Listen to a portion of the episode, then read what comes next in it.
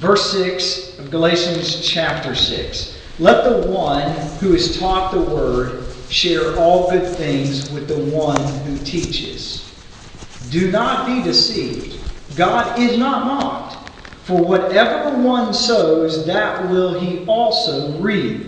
For the one who sows to his own flesh will from the flesh reap corruption. But the one who sows to the Spirit will from the Spirit reap eternal life. And let us not grow weary of doing good. For in due season we will reap if we do not give up. So then, as we have opportunity, let us do good to everyone, and especially to those who are of the household of faith. May God bless the reading of His Word and the preaching of His Word. Well, good morning. Good morning. I trust that your heart has been blessed by the singing of God's praises, as mine has, and through the reading of the Word, as we have been doing this morning, as well as the supplications we've been making for one another, but particularly for ourselves as we come into this time of looking into God's Word. And I trust you are in Galatians chapter 6, as we'll be looking at just a few verses. As if you've had the opportunity to sit through the study that we've been going through, this particular letter that Paul wrote to the church at Galatia, as I have, perhaps you have had some of the same thoughts that I've had about, particularly about legalism. We live in a part of the country that is oftentimes labeled as being sometimes legalistic. There are a lot of churches that have that kind of banner hanging outside. They don't intend for that to be the case. And perhaps we're easy to judge them and look at them and say, well, yeah, those people over there, they have these rules and regulations, or they live a certain way, or they have these standards, or they expect a certain amount of people. But legalism goes well beyond that. And I hope that as we've gone through this book together, mainly through Pastor Tim's teaching, but also Brother Nathan and Pastor Chad as well, that we've picked up on more than that being what legalism is. Legalism is really anything in which I'm trying to attain or to find approval from God in something beyond Jesus Christ and what He's accomplished for me on the cross and through the resurrection from the grave. But you may have run into a lot of people in the course of your life, as I have, who grew up in churches that were that way, in that they were trying to impress one another as they impressed God. Even their very participation and attendance in church was in some way a badge of honor before God, saying that, you know, I've given up my Sunday morning, I'm not playing golf, I'm not sleeping in late, I'm not working. I'm actually coming to church as if some way saying, God, aren't you pleased with me? And that's just the beginning. Then it goes through a list of rules that I dress a certain way, or my hair looks a certain way, or I don't go to certain places, or I do certain things. And somehow God is finding all of this favor throughout my life, and He's getting so happy when He sees me doing all these wonderful things in His name. And everybody is just going to be thrilled to death that, boy, aren't they growing as a Christian? And before you know it, we're filled with pride and arrogance, thinking that we've accomplished something. Even to the point that when we don't do the things that we had been doing, or especially when we find somebody who's not doing those things that we're doing, then it's easy to, God's mad with you. God certainly can't be happy with your life. You're not going to be able to be blessed. You're not, and we start tearing people down because of the fact that they're not living up to our standards that we have created. Or perhaps it's the other extreme.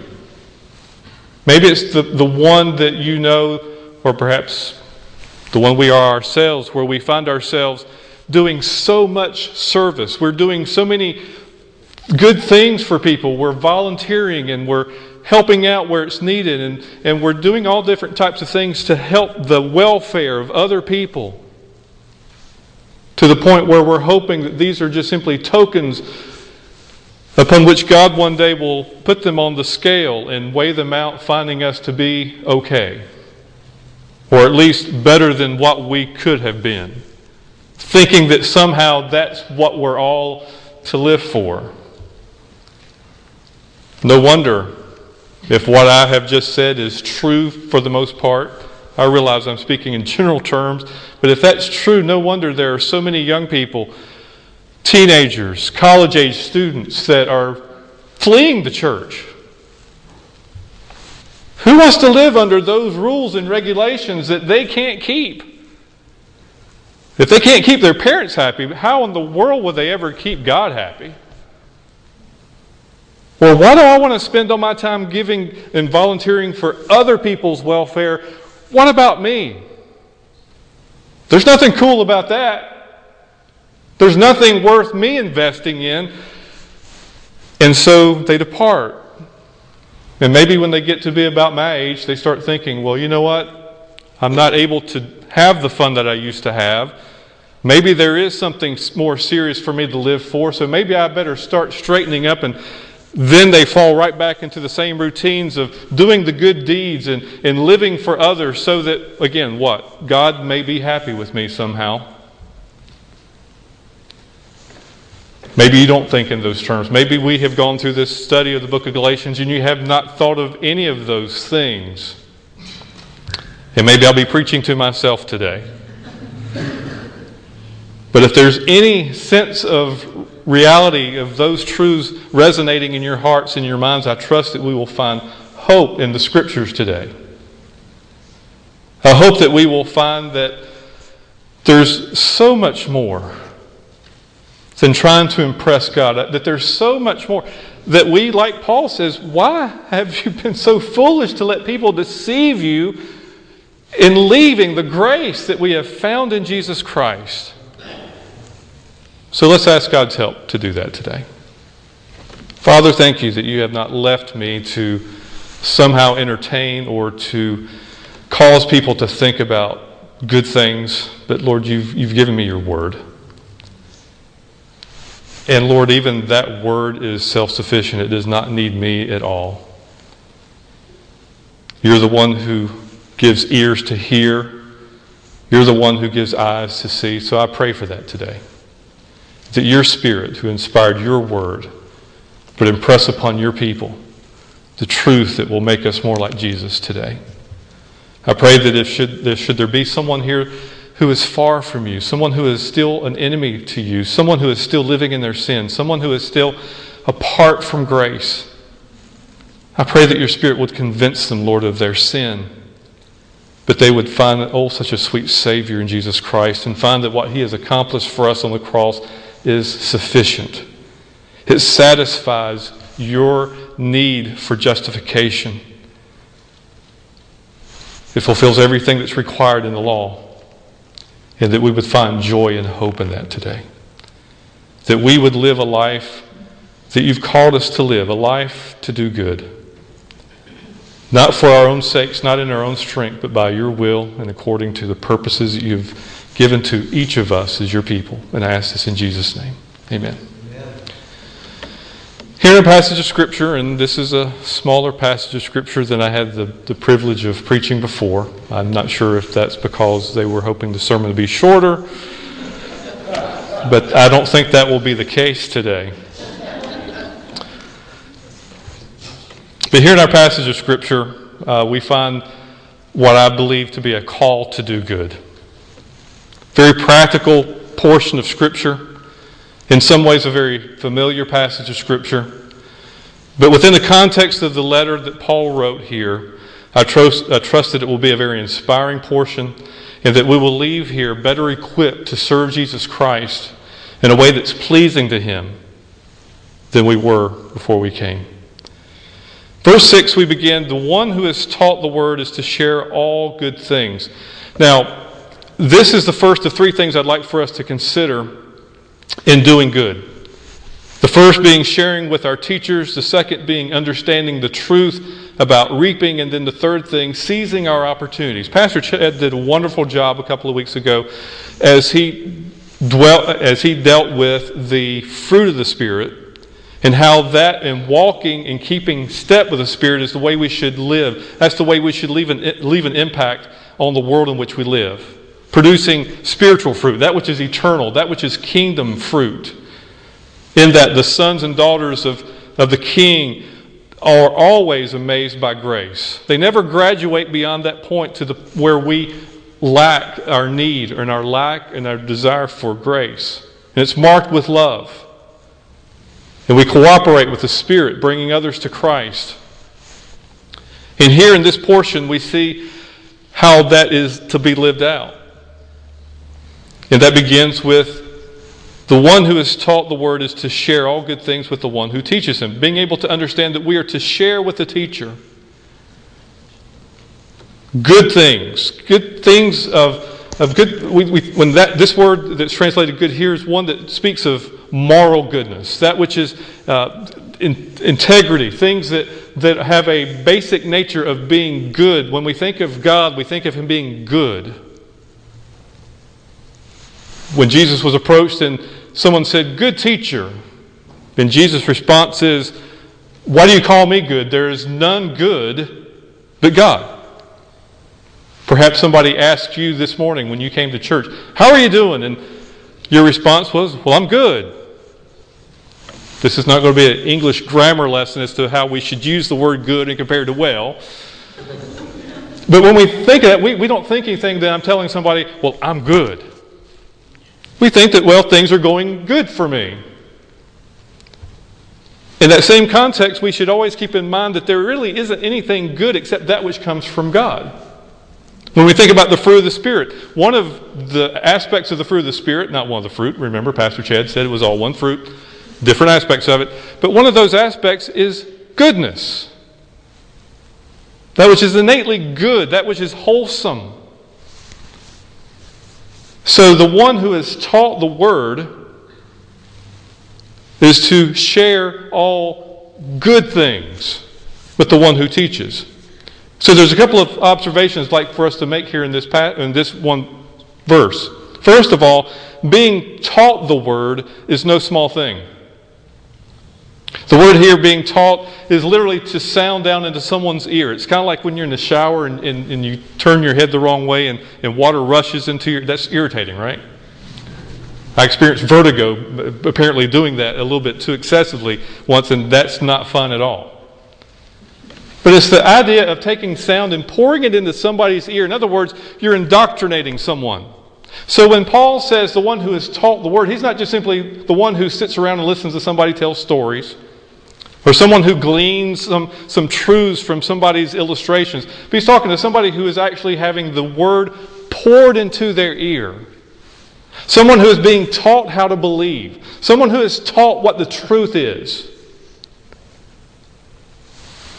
And the word there also is this, while there are two or three different words that are often used in the New Testament, they're translated word or writings. This is the one that is also translated for Jesus Christ is the Word. In the beginning was the Logos. In the beginning was the revelation, the disclosure of information, the Word.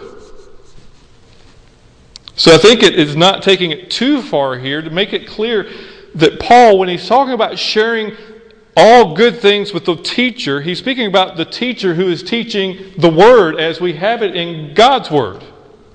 The truth.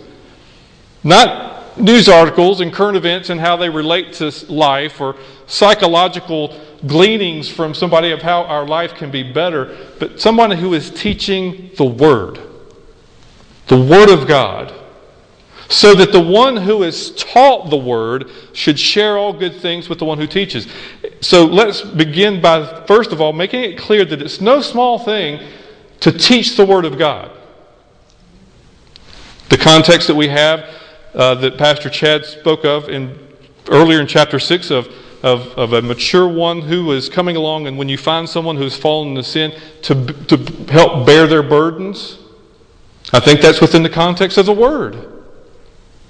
That you have those who are helping, and that you examine your work lest you have a reason to boast, because it should be done from the Word. So if we are being taught the Word, then Paul says that we have a reason to share all good things with the one who teaches, which brings to the second observation I'd like to note here, is the right response to the teaching is no small thing. Let's just not pass this off as maybe a text that defends the church's role in paying the pastor or the teacher? Is this just some budgetary item that, well, we need to make sure we're paying him something because after all, he studies during the week and he shares with us, so we need to pay him something? It's not that simple. And let's face it, if we do that, we're not doing any service to the one who teaches, right? Because we're just being flippant about it. But that is included here. This term share is often used in financial terms. It's the word that we get fellowship from. To communicate, to distribute. But the overarching idea is to be a partaker with. That when someone teaches me the word, then I should share with him all good things, not just financially, which that I believe is part of it, but it's much greater than that. Again, if you look at the first part of chapter 6, you see some of that where you're sharing. The burdens are being shared. But even more than that, one commentary puts it this way, and I like it, and that's the reason why I included it in the sermon. The true minister of Christ counts this vastly more sacred and has this interest far more at heart than his own temporalities. He labors for the unity of the church. He strives to secure the mutual sympathy and cooperation of all orders and ranks, teachers and taught, officers and private members, in every good and work and word. He must have the heart of his people with him in his work, or his joy will be faint and his success scant indeed. You can tell this was written a long time ago. We don't use words like that anymore. Christian teaching is designed to awaken this sympathetic response, and it will take expression in the rendering of whatever kind of help the gifts and means of the hearer and the needs of the occasion call for. So let me simplify all that. The teacher, and I believe that we have pastors who feel very much this way, that as they serve, as they teach us, they have us in their heart. That they have our good in mind. That they have God's will in mind. And they teach us from truth because they realize that our lives are too important to give us anything else. And in doing so, when they teach us, that we should be willing to just pour our lives right back into them, saying, thank you. This is what I needed. This is how it's working. And I want to share the joy of the word working in my life that you share with me with you. Parents, is there anything more joyful for you that when you're teaching your child, and particularly when they get into the teenage years, that they start reflecting back to you, thanks for teaching me that. Thanks for showing me that. Now, sometimes it may happen when they're 20 or 30 or 40 and they go back and say, well, thank you for that. But it's coming one day, I promise. But the teacher needs more than financial support from us. As much as they invest our lives in us, we should be investing our lives right back into them, sharing with them all good things. Not just what comes in our wallet or our checkbook, but all good things. It's real easy. Well, sometimes it's not real easy. At 1 o'clock in the morning say, I've got a great need. I'm at the hospital. I've got a family member who's on their deathbed. I've got a tragic event that's just happened in my life. And so let me call up the pastor. Where's that phone number at? I'm glad I got that on speed dial because I would never remember. Where's the bulletin at? I don't have their phone number. And we call them and we share all the, what we consider bad things, right? Oh, pastor, we need help. Pastor, I need prayer. Pastor, can you tell the folks at church to pray for us? Pastor, I don't know what we're going to do in this situation. Pastor, can you help us? And I can tell you from experience, they're happy to do it. That's part of their work. But oh, how our pastors, I'm sure, how the teachers would love to hear a word. You know what, pastor, I just want to let you know. Not only did I think that was a good message, because they hear that when they go out. When you leave and you say, oh, thank you for the word. Oh, yeah, thank you. That was a great job. That was a great message. What they really like to hear on Wednesday or Thursday, pastor, let me just share with you what's going on in my life. And how that word you gave in that Christian growth group or that word that you gave during the sermon on Sunday, let me just kind of flesh that out for you. I think you will enjoy this. That's sharing all good things. Sharing the work. But that requires not just teaching, not just listening, but that takes living it out. So sharing with the teacher, understanding that being taught the Word is no small thing, but also responding correctly to the teaching is no small thing either. And I believe that's what Paul is addressing here. Now, if I want to deal with it on that side, I also have to address this one because I'll be honest, and this is maybe flesh, but hopefully that's the truth too. I like taking shots at those who are not doing this correctly because there's some people in this world, and particularly in our culture, who feed, saying, "Hey, I'm teaching you something, then you need to give me something back." You often find them on TV. Sometimes you'll find them in a bookstore.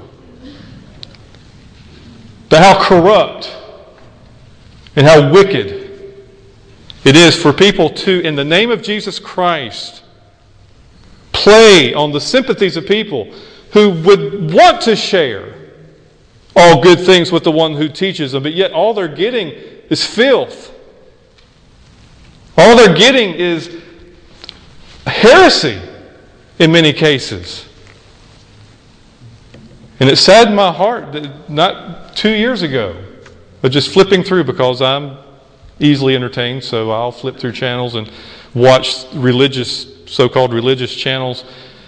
And during a praise-a-thon, love those names, right? It's got to make you want to give.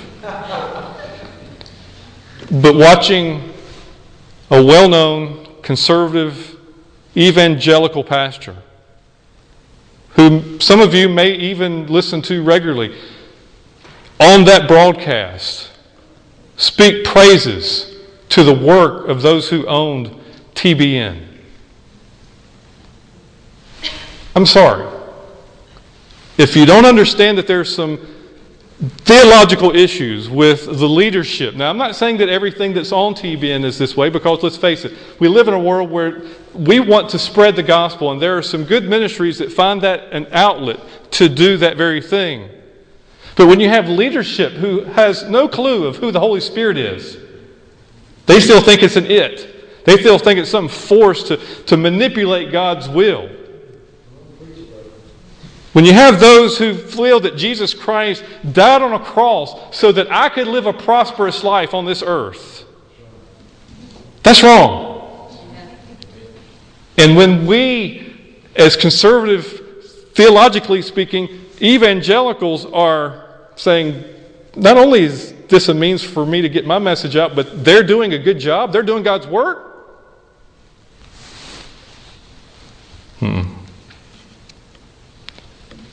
Being taught the Word is no small thing, and responding correctly is no small thing. In verse 7, we find Paul moving on to say, do not be deceived. God is not mocked. For whatever one sows, that will he also reap. We need to understand the truth about reaping. God stands in judgment of that which we sow. Will be judged according to his laws. Now, to determine whether or not we have a good grasp on this concept, we have to ask two questions. First of all, what do you expect to reap? Now, earlier, Paul has said in chapter 5, verse 13, that we are not to turn our freedom that we've been given through Christ as an opportunity. We're not to turn that into an opportunity for the flesh. We're not to look at the cross and say, Jesus has died for my sins, I've received his grace, so now I can do whatever I want to. I can just live it up knowing that Christ has paid it all. He also warns us that the flesh is going to be an obstacle to doing the right thing. Chapter 5, verse 17. He says, for the flesh sets its desire against the Spirit, and the Spirit against the flesh, for these are in opposition to one another, so that you may not do the things that you please. Sounds a little bit like our daily Bible reading, right, from last week. Romans chapter 6. That's what Paul's making very clear. There's a war going on inside of me. Good, bad. Flesh, Spirit. Temporal, eternal. A struggle. Thankfully, he gives us the answer. Well, actually, I'd like to turn back to Romans chapter 7, verse 18. Normally when you have an asterisk in your notes, it means it's probably an important passage. For I know that nothing good dwells in me, that is, in my flesh. For the willing is present in me, but the doing of the good is not. For the good that I want, I do not do, but I practice the very evil that I do not want. But if I'm doing the very thing I do not want, I'm no longer the one doing it, but sin which dwells in me. That's the flesh. Right? Have you noticed the struggle? If there's no struggle there, then that should be telling us something. It's not because you're perfect. It's the other way around. You're probably not redeemed. But if you're redeemed by the grace of Jesus Christ, there is struggle that comes in our life. And here in Galatians chapter 6, he tells us that if we're sowing to the flesh, that we can expect to reap corruption.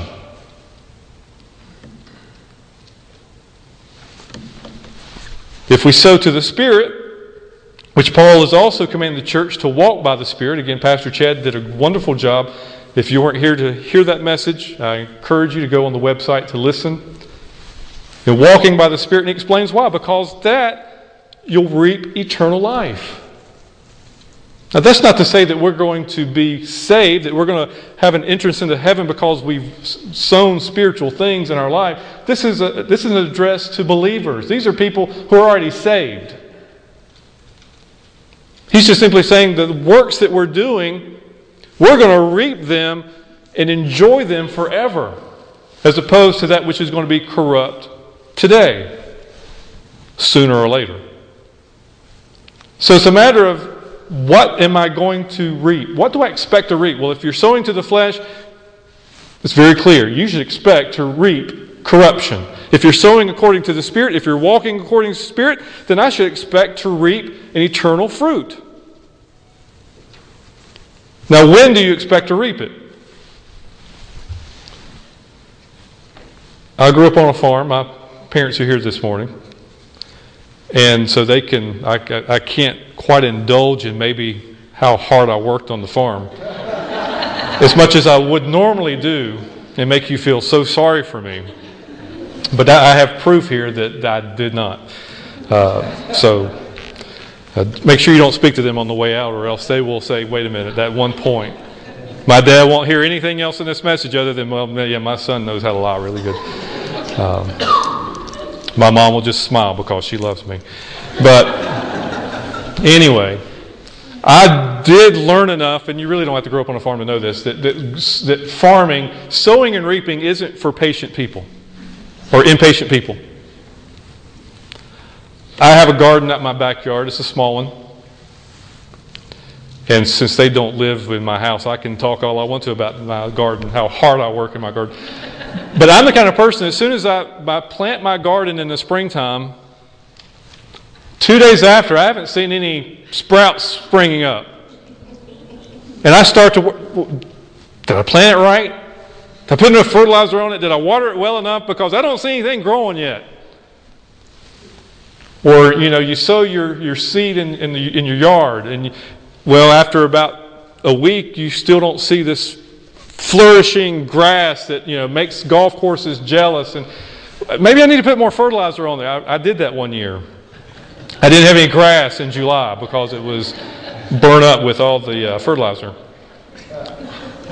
So when we think about sowing and reaping, we're not talking about I'm going to live for Jesus today and I'm going to get my prize today.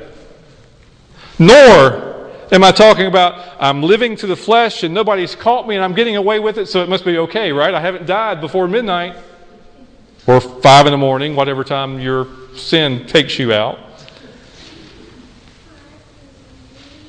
But we have to understand that this concept of sowing and reaping, this living out of life, takes time. That's the reason why Paul says, let us not lose heart in doing good. Because you may be like me in planting a garden and you say, you know what, well, God, I'm doing the right thing. I'm trying to live according to your Spirit. I'm trying to walk according to the Spirit. I'm trying to live by faith. I'm trying not to let the flesh get in the way. I'm trying to do the right thing according to your word. I'm trying, but what good has it done me? You know, as a teenager, God, I'm not doing all the stuff that the teenagers are doing, but I'm the one getting mocked at. I'm the one who's losing out. The college student, I'm not the one who's joining this group, or I'm not going to these places, and I'm not doing these things, but yet I'm the one who's missing out. Why is that? I'm the adult. I'm not doing all the things everybody else is doing. They're not at church this morning. They're sleeping in. They're, you know, going skiing. They're off doing all kinds of whatever. What's in it for me?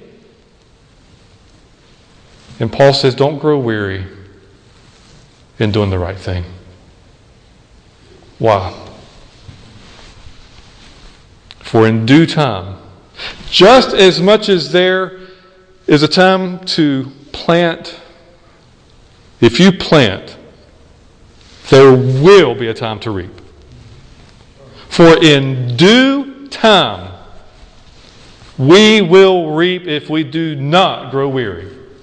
If we persevere, if we keep on in walking with the Spirit, if we keep on doing the right thing, we will reap the eternal life that comes from sowing in the Spirit. Well doing. Now, this is not the same term of good. This is the same word that Jesus used in the parable of the sower. There's good ground. There's good seed. So this is in a general aspect of doing good, but it is doing the right thing.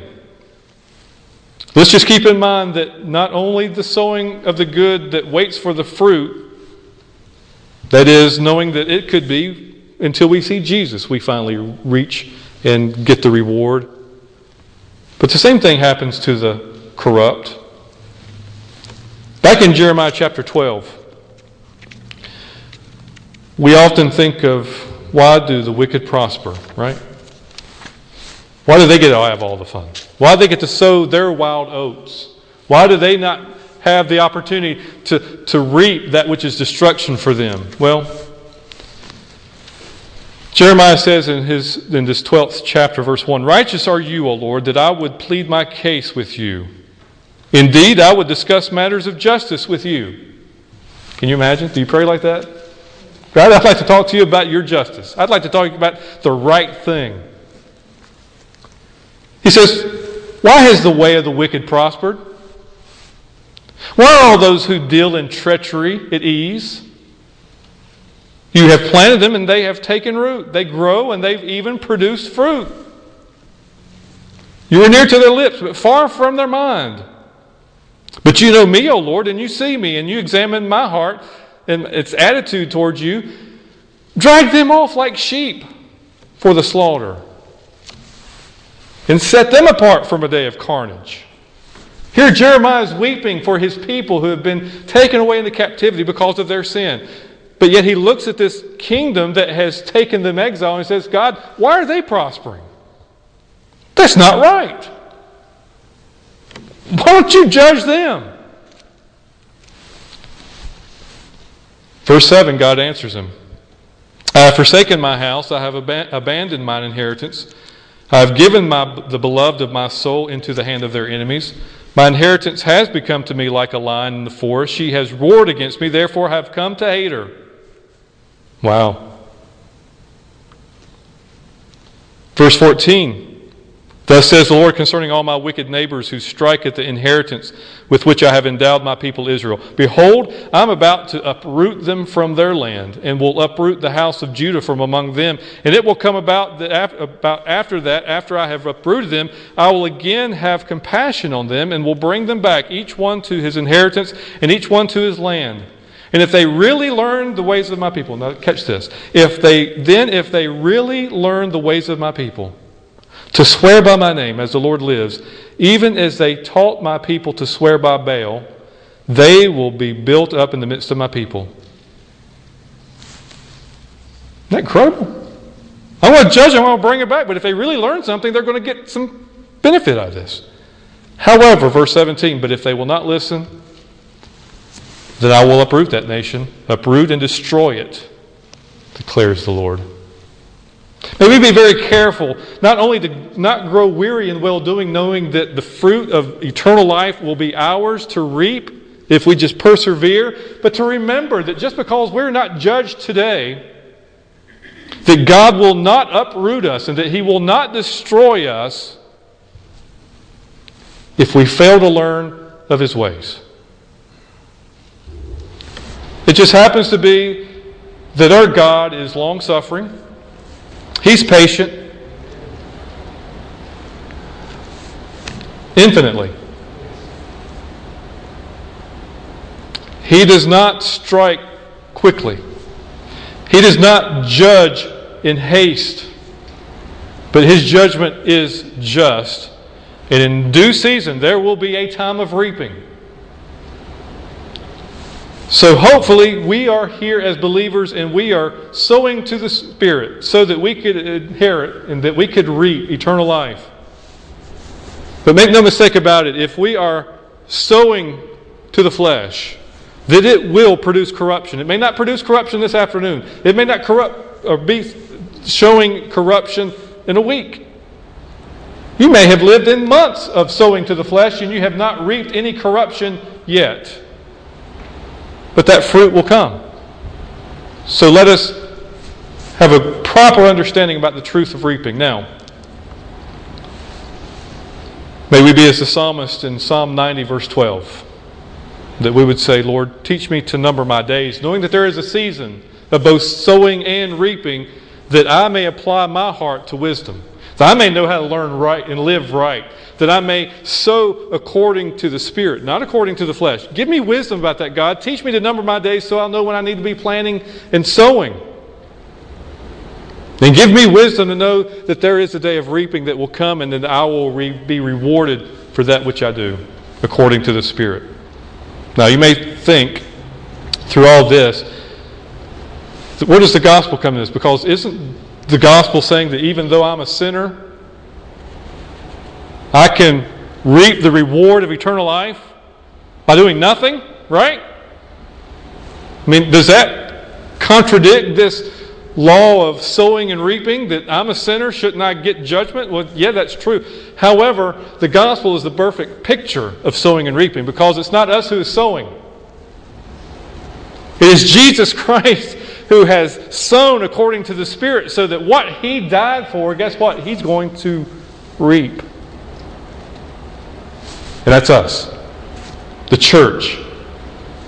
Those who are purchased with the blood of Jesus Christ. Jesus Christ will reap exactly what He sowed through His death, through His resurrection on the cross. So that the gospel is perfectly pictured. Not in what we're sowing, but what He sowed.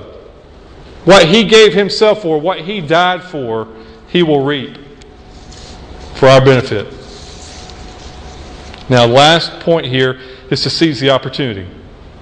Paul says, so then, as we have opportunity, let us do good. Again, we go back to that same word from verse 6. Let us do good to everyone, especially to those who are of the household of faith. As we have opportunity, there are a couple of different words for season or time. Now, this particular word is specific. It's a proper time. Just like in the springtime, if you go by the farmer's almanac, there will be dates saying this is when you need to plant this. This is when you need to plant this. This is what the moon should be like when you plant this. There's a season for opportunity. So Paul says, as we have the opportunity, again, that's where, Lord, help me to number my days so I can apply my heart to wisdom. Help me know when I need to be planting now. Maybe this part of my life, I need to be planting in this person now. Maybe this is an opportunity for me to be serving someone here now. Lord, give me understanding about that. So that as we have opportunity, let us do good to everyone. Cotton Mather, a Puritan scholar, said the opportunity to do good imposes the obligation to do it. And I think that's what the Scriptures teach us. The fact that we have an opportunity says you should be doing something. Not, well, you have an opportunity, it's up to you, you know, it doesn't matter because, well, Jesus Christ is coming back one day. If you take this opportunity, it's no big deal. No, when we have an opportunity given to us, we need to take it. As we have opportunity, let us do good. Now, what does that mean? Well, I work for a company who is very active in working with the United Way. The office that I work at, of approximately 800 employees, has been one of the highest contributors to the United Way from a corporate perspective over the last couple of years. We've given over $100,000 in contributions over the last couple of years to the United Way. You know, they provide health services, you know, for cancer victims, to, you know, hospice care. They help out with education. They help out with crisis control where people can't pay their bills. You know, they assist the Red Cross in, you know, emergency efforts. They support big brothers, big sisters that give some assistance to teenagers who may be at risk of being, you know, criminals one day. They help homeless people. They provide job services. You know, they help with the Second Harvest Food Bank to provide food for people. They do all kinds of good stuff. And there are a lot of people who are church people that find this a wonderful avenue. They might get mad at somebody saying you need to be tithing to your church, but man, let me pull out the wallet when it comes to United Way. Now, lest you think that this is bashing the United Way, let me move on before I start bashing the United Way. But Paul says, you should be doing good to all people. The church, not the government, not corporate entities, not a bunch of individuals tied up in red tape, administrating costs to other people, but you. As you have opportunity, do good to all people. Now you have to consider what's good. And we could spend another 45 minutes talking about that by itself. But let me tell you what would not be good. Is if we were to listen to this and say, hey, well, let's just take up the banner and instead of the United Way, let's just the church start doing all that kind of stuff. If we did that short of communicating the gospel of Jesus Christ, we would be doing a greater disservice to people. Because there's two sad things. One thing is that people who do these things find themselves accumulating their wealth before God, saying, God, look at all the money I gave and look at all the help I gave to people for their temporal needs, as if that was going to save me or give me some good standing before God. The second sad thing would be for the people who receive that thinking that that's life. I'm not hungry today, so therefore my life is good. Without knowing that I may not be hungry, my life now may be good, but I'm destined for hell. And I'm still in my sin. And I'm still lost without a Savior, at odds with the Creator who gave me life. And I'm destined to pay that judgment, with the wrath of God being poured out on me, except for the fact that Jesus Christ loved me enough to die for me so that I may be free. Without that message, it's not good. But Paul goes on to say, not only should we do good to everyone, but especially the household of faith. 1 Corinthians chapter 8. I told you this wasn't going to be any shorter than the first time. 1 Corinthians chapter 8. Paul speaks about those in Macedonia who had an opportunity to do good to the church in Jerusalem. In 2 Corinthians chapter 8, verse 1, now, brethren, we wish to make known to you the grace of God which has been given in the churches of Macedonia that in great ordeal of affliction their abundance of joy and their deep poverty overflowed in the wealth of their liberality. Even though they didn't have a lot, they gave as much as they could. So that in verse 24, Paul says, "Therefore, openly before the churches, show them the proof of your love and of our reason for boasting about you." So there's a means in which we as the body of Christ should be sharing with other believers, doing good to them by helping them in their time of poverty. But it goes even beyond that. In Hebrews chapter 10, verse 32, the writer of Hebrews says, "But remember the former days when, after being enlightened, you endured a great conflict of sufferings, partly being made a public spectacle through reproaches and tribulations, and partly by becoming sharers with those who were so treated. For you showed sympathy to the prisoners and accepted joyfully the seizure of your property, knowing that you have for yourselves a better possession and a lasting one." What was going on? There were Christians that were suffering, but alongside of them were other believers who said, "You know what? I'm going to share in your suffering, even if it means I go to jail. Just for sharing with you your suffering." Out of love, knowing that they had a greater reward. Later in chapter 13, in verse 16, the writer of Hebrews says, "And do not neglect doing good and sharing, for with such sacrifices God is pleased." Let's not misunderstand that when we do good, especially to the household of faith, that it could require sacrifice. Shouldn't be out of the ease. Well, you know what? I've got a little extra. Let me give somebody who's suffering. When we think about Christians in other parts of the world who are suffering, you think about a pastor in Iran who's being arrested unjustly, simply for wanting to build an orphanage? Are we suffering with him? When we think about a missionary who's going to a very hard part of the country or the world in a country that's Muslim, where he's risking his life, are we sharing with him? It's real easy to think about the person who's across the street and maybe I can just give them something to eat and that's okay. How about other believers who are in the same situation, but worse, they're in prison? There are people who have lost their lives, people who have been beheaded, people who have been in prison, tortured, in communist prison camps because they're Christian.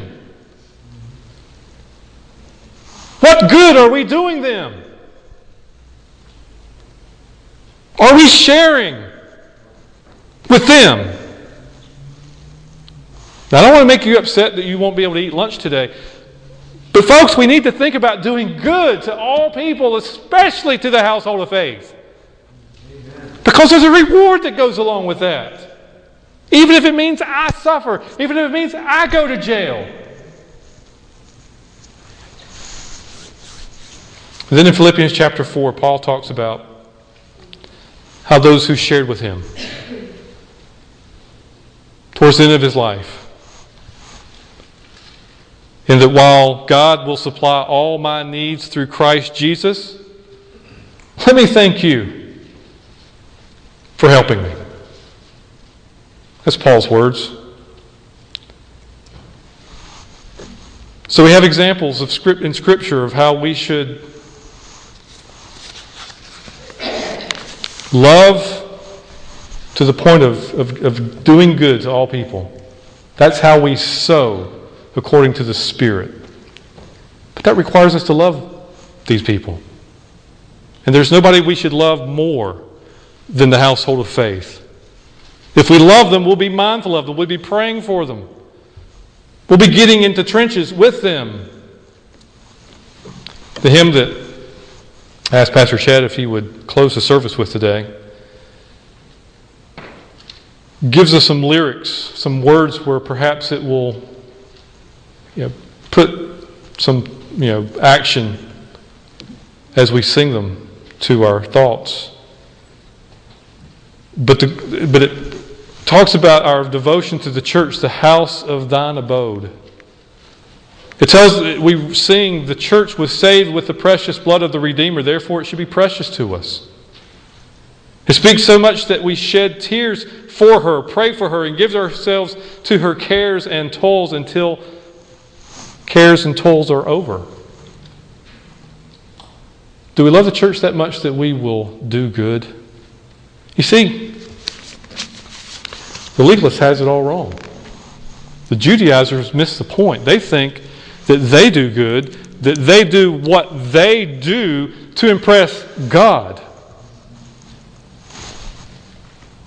And it's a joke. Humanly speaking, tragically, divinely speaking. But to the true believer who's walking according to the Spirit, sowing according to the Spirit,